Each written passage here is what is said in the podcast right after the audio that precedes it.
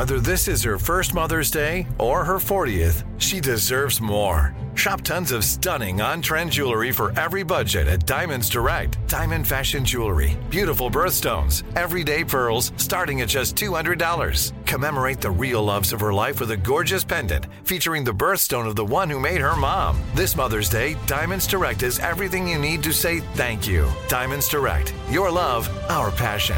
Online at diamondsdirect.com. The Big Take from Bloomberg News brings you what's shaping the world's economies with the smartest and best informed business reporters around the world. We cover the stories behind what's moving money and markets and help you understand what's happening, what it means, and why it matters every afternoon. I'm Sarah Holder. I'm Saleha Mohsin. And I'm David Gura. Listen to The Big Take on the iHeartRadio app, Apple Podcasts, or wherever you get your podcasts. I'm Saleha Mohsin, and I've covered economic policy for years and reported on how it impacts people across the United States. In 2016, I saw how voters were leaning towards Trump and how so many Americans felt misunderstood by Washington. So I started the Big Take DC. We dig into how money, politics, and power shape government and the consequences for voters. With new episodes every Thursday, you can listen to the Big Take DC on the iHeartRadio app, Apple Podcasts, or wherever you get your podcasts. Uh, I have a couple of freedom loving quotes of the day. Uh, the first from, and this is uh, this is a great account. I'd never heard this before.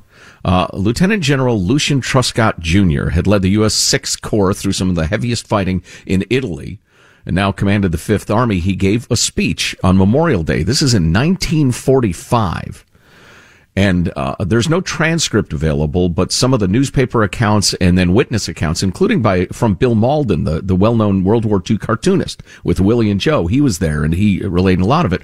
But he, uh, the, the general gave a speech in which he pointed out that all over the world our soldiers sleep beneath the crosses. It is a challenge to us, all allied nations, to ensure that they do not and have not died in vain. Um, and then he turned his back to the VIPs and the spectators and faced the crosses and gravestones of the men. Um, in what Mauldin said was one of the most moving gestures I ever saw, and it came from a hard-boiled old man who was incapable of planned dramatics. The general's remarks were brief and extemporaneous. He apologized to the dead men for their presence there. He said everybody tells leaders it's not their fault that men get killed in war, but that every leader knows in his heart that is not altogether true. He said he hoped anybody here through any mistake of his would forgive him, but he realized that that was asking a hell of a lot under the circumstances. He would not speak about the glorious dead because he didn't see much glory in getting killed if you were in your late teens or early twenties. Mm. And he promised that if in the future he ran into anybody, especially old men, who thought death in battle was glorious, he would straighten them out. He said, that's the least I can do.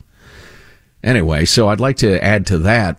Um, one of the things we did this weekend in the DC area was we uh, toured the battlefield at, Molas- uh, at Manassas, which was the sign of, uh, I'm sorry, was the scene of two battles, first and second Manassas, Manassas in which 4,000 or so uh, Americans died. And uh, at the end of the tour and the presentation, the theme of the tour was the costs of war. Um, and it was uh, frank and grisly, as any student of the Civil War would expect it to be.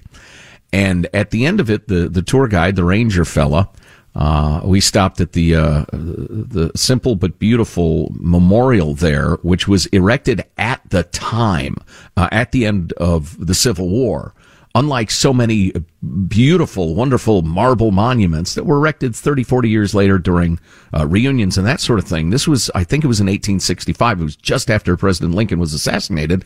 Uh, the soldiers themselves put up this monument in memory of those who fought and died here. And, uh, and the guy, uh, he summarized, and I'll see if I can choke my way through this.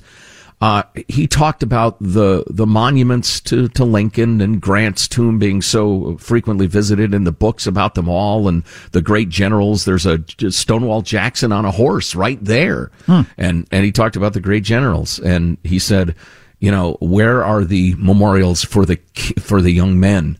Who died here, who were dismembered, who died terribly, who fought bravely for their country because they believed in it. Um, where are the books about them?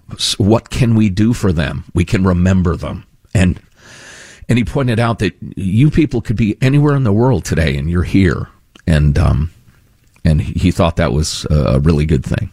So anyway, um, having spent the weekend with our, our sweet daughter and, and seeing her new life and hanging out with her friends and then doing that and thinking about those things all weekend long to come back to the idiocy of modern politics is just, it's sickening to me.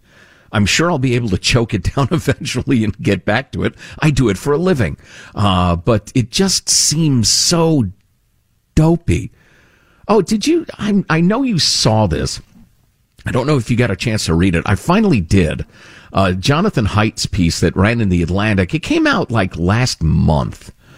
Um, and I kept it around for the longest time, but I hadn't do- uh, dove into it. I haven't dived into it. I hadn't dived into it uh, because it's so long. But it's entitled "Why the Past Ten Years of American Life Have Been So Uniquely Stupid." and it is absolutely brilliant. I'm in the process of editing it so I can bring it to y'all. Mm. Um, but mm. it has to do with uh, social media and Twitter and the rest of it, where at the right end of the political spectrum, we're throwing most of our darts at each other. And on the left end, it's the same. If anybody dares like reach across or try to make an argument with a generous or open heart or we attack the crap out of each other on each end of the political spectrum to ensure that everybody's hardcore and vicious all the time.